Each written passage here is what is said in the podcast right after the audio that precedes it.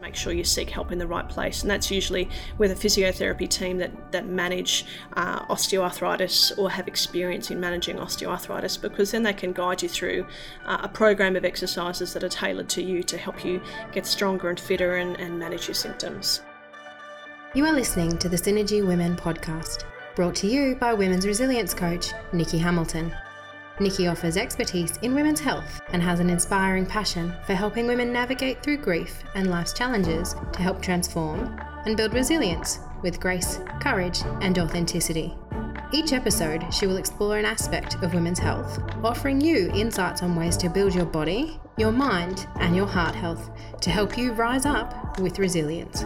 In this episode, we will explore body health for women as a physiotherapist and a yoga teacher, Nikki has both passion and expertise to help you with your health. Welcome to the Synergy Women's Podcast. My name's Caitlin, and today joining me on the show is Nicole Hamilton, who's the owner here at Synergy Physio. We're going to be sharing some information about what osteoarthritis is. Nicole's been working alongside orthopaedic surgeons for several years and is going to share some insight into what actually is osteoarthritis. Thanks for joining us. Thanks, Caitlin. It's really nice to be here to share some information uh, with everybody on what osteoarthritis is and how best uh, to start managing osteoarthritic pain. So let's just get started by giving our audience an understanding of what it actually is. What does osteoarthritis mean? Mm. I think it's a really common misconception that osteoarthritis means um, bone on bone and it only affects uh, the joint uh, and it's a wear and tear process. Uh, and so, what uh, researchers have discovered over the last sort of few years is that osteoarthritic symptoms are actually related to a disease process that affects the whole joint. So it means that the cartilage of the joint is affected, but also the synovial fluid is affected. So the synovial fluid in the joint is what normally feeds our healthy cartilage, uh, but also the surrounding ligaments and muscles uh, start to become weaker as well. So uh, osteoarthritis is actually a disease process that affects the whole joint, just not just the bony surface of the joint. And so, is there certain things that cause osteoarthritis or predispose people to mm. osteoarthritis? Well, they, they don't actually know what, like a lot of disease processes, they don't really know exactly what causes it, but we do know that there are certain risk factors that uh, people can have which leads them to be predisposed to developing osteoarthritic symptoms. Uh, so, those risk factors essentially can be divided into what we call modifiable risk factors and non modifiable risk factors. Uh, so the non-modifiable risk factors are essentially things that you can't control. So one of those is your genetics. So if you've got a family history or your mum and dad have uh, a history of osteoarthritis, then you've got a higher risk of developing that yourself, and you can't really change that, unfortunately. Uh, other non-modifiable factors include things like past injury. So if you've had a past injury to the joint, um, any of, of your joints, you can be predisposed to developing osteoarthritis uh, in that joint. And then the other side of the coin, of course, are the risk factors that we can modify. So the modifiable risk factors include uh, things like being sedentary. So if people are too sedentary, have uh, lifestyles that aren't active enough, uh, you can be predisposed to developing osteoarthritis. Uh, at the same time, if we have excessive activity, so if we uh, have injury related to um, excessively loading our joints, that can also be a risk factor as well. Another risk factor uh, ultimately can also be our body weight. So we've found those that have a higher body weight have a high increased risk of developing osteoarthritic symptoms. And then other modifiable risk factors include things like your strength of your surrounding muscles. So if your surrounding muscles aren't strong enough to support the joint, uh, you're at a, at a higher risk of experiencing the pain associated with osteoarthritic symptoms. And so, this is often a common misconception. I think that a lot of people think when they have osteoarthritic pain that they need to stop doing what they're doing. Mm. What do you think about that? Yeah, and I, I think that uh, I think that comes from the belief that wear and tear will make the joint worse. So, as in the more you wear it, the more you'll tear it. Therefore, you're better off staying still.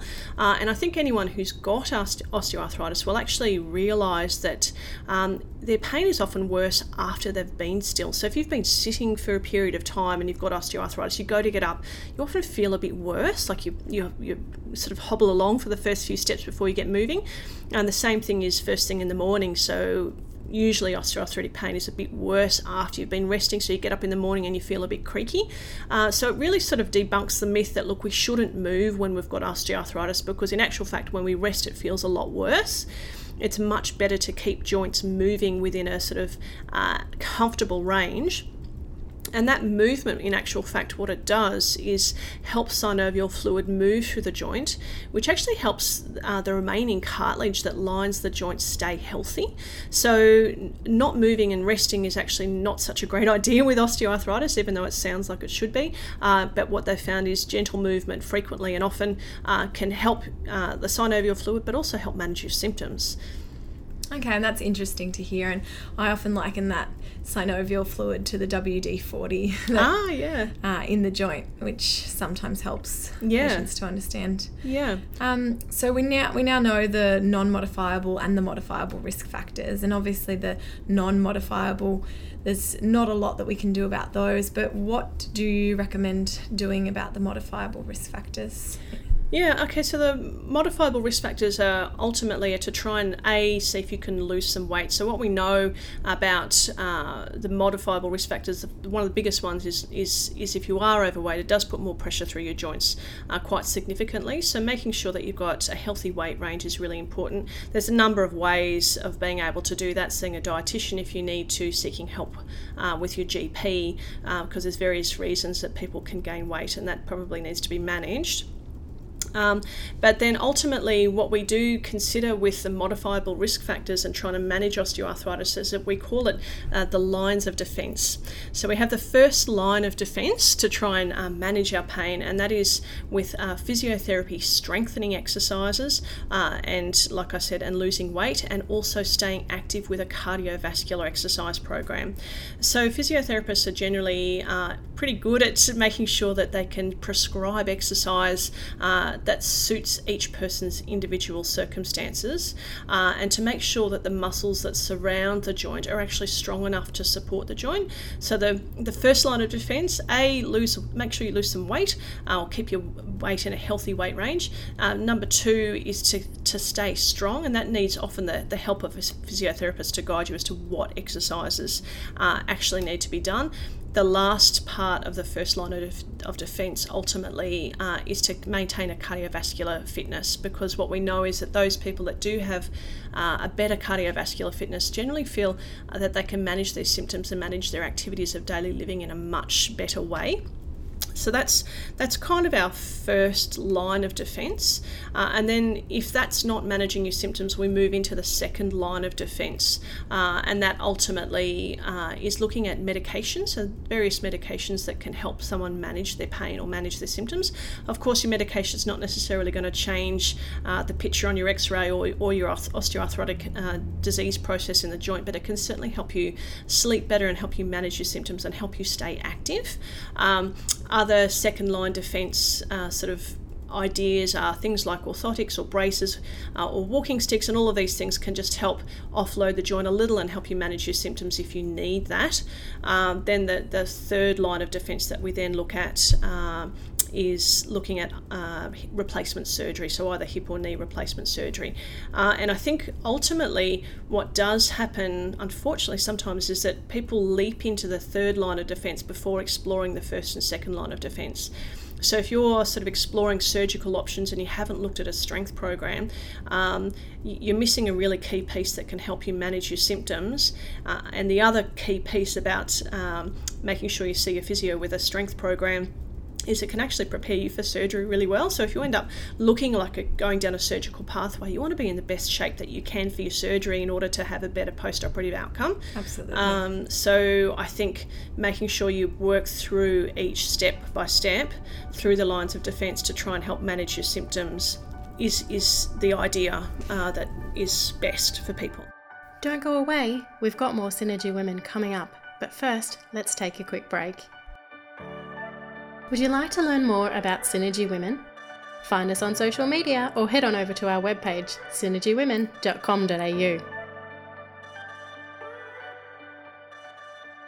So, obviously, we've got the first line of defense uh, being physio, and one common thing that I find people resist is when they have a lot of pain and they have osteoarthritis, they think that it's obviously going to increase their pain to exercise and to mm. work through a strength program. Can you talk about what you might be able to recommend for people with osteoarthritis so that doesn't flare up their pain? Mm. Uh, and I think that's probably always really individually guided. And I think what, what needs to happen, I guess, to understand is that no exercise program is ever pain free. So if you uh, ask any bodybuilder uh, who's got an amazing uh, body after being at the gym, if you uh, interview them and ask them, uh, how much pain did you go through to get that body? And they'll always say, oh, yeah, well, I was in a bit of pain here, I had a bit of an injury there, I had muscle soreness pretty much every second day of the week.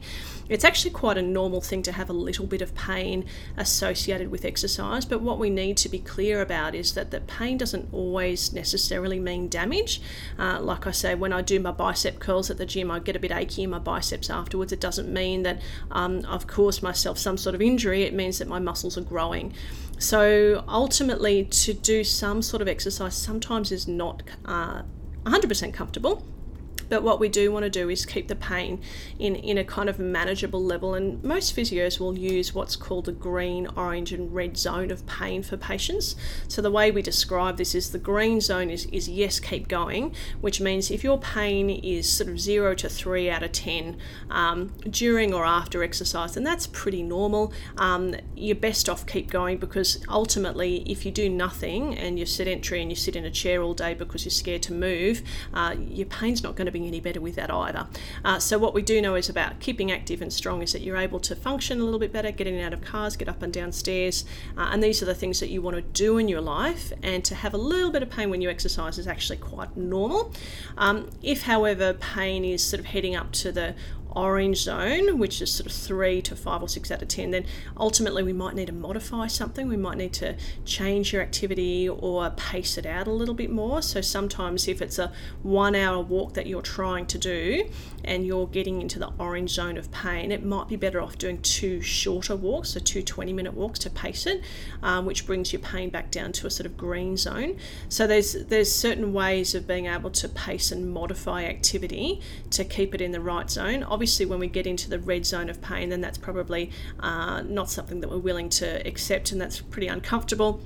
So anything over six out of 10. So we use that sort of green, orange, and red rough guideline in order to help modify people's uh, exercise programs, and that ultimately is pretty individual. So I, I, wouldn't normally see a hip or a knee replacement say these are the exercise recipe. Here's the recipe for you, and that's the same recipe for everybody. It's actually not.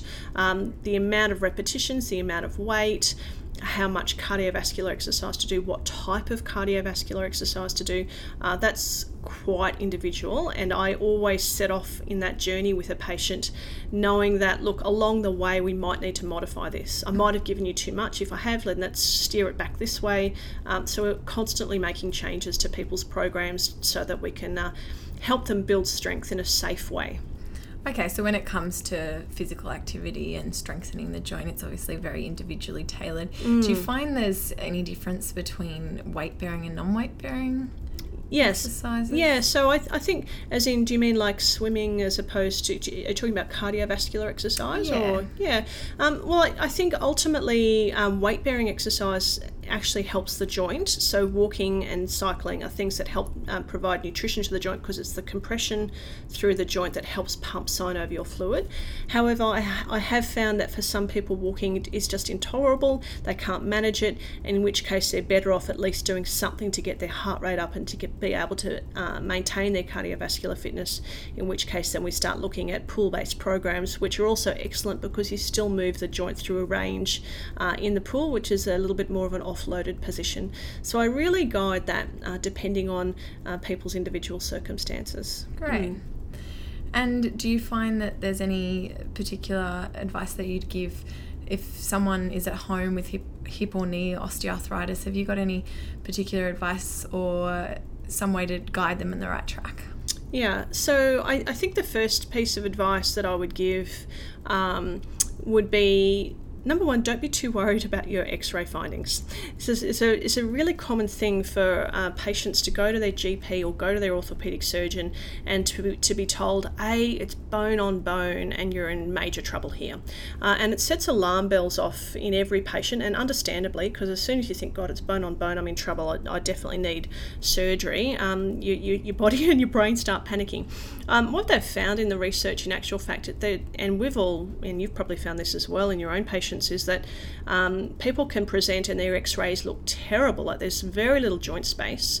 Um, and they're functioning actually pretty well. And their pain is manageable, they're sleeping reasonably well. Yeah, they can't go for a long run, but they can walk and they're managing. Um, we've seen other patients whose x rays actually don't look too bad, uh, but they're in terrible in a terrible way. They can't get up a flight of stairs and they can't get in and out of a car. Um, so what we know is that the X-ray findings aren't necessarily indicative of how you're functioning. So um, the X-ray findings are just a piece of the puzzle. They're not the whole picture. Uh, another way I like to, to, to put this is if you can imagine a, a bucket of water with a tap dripping in it.